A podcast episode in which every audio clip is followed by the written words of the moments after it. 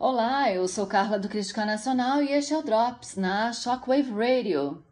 Governo federal desencadeia a operação de combate à exploração sexual infantil. Foi deflagrada ontem, terça-feira, dia 18, a sexta fase da Operação Luz da Infância, que conta com a participação de policiais civis de 12 estados e tem como objetivo identificar autores de crimes de abuso e exploração sexual. A operação está sendo coordenada pelo governo federal por meio do Ministério da Justiça e Segurança Pública e envolve ainda as agências de aplicação da lei da Colômbia, dos Estados Unidos, do Paraguai e Panamá.